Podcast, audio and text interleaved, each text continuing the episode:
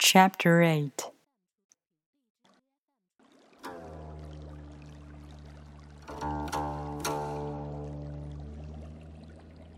The supreme good is like water, which nourishes all things without trying to.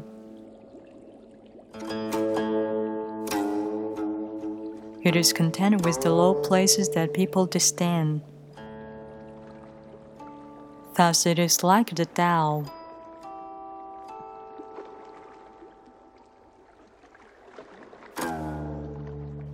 In dwelling, live close to the ground.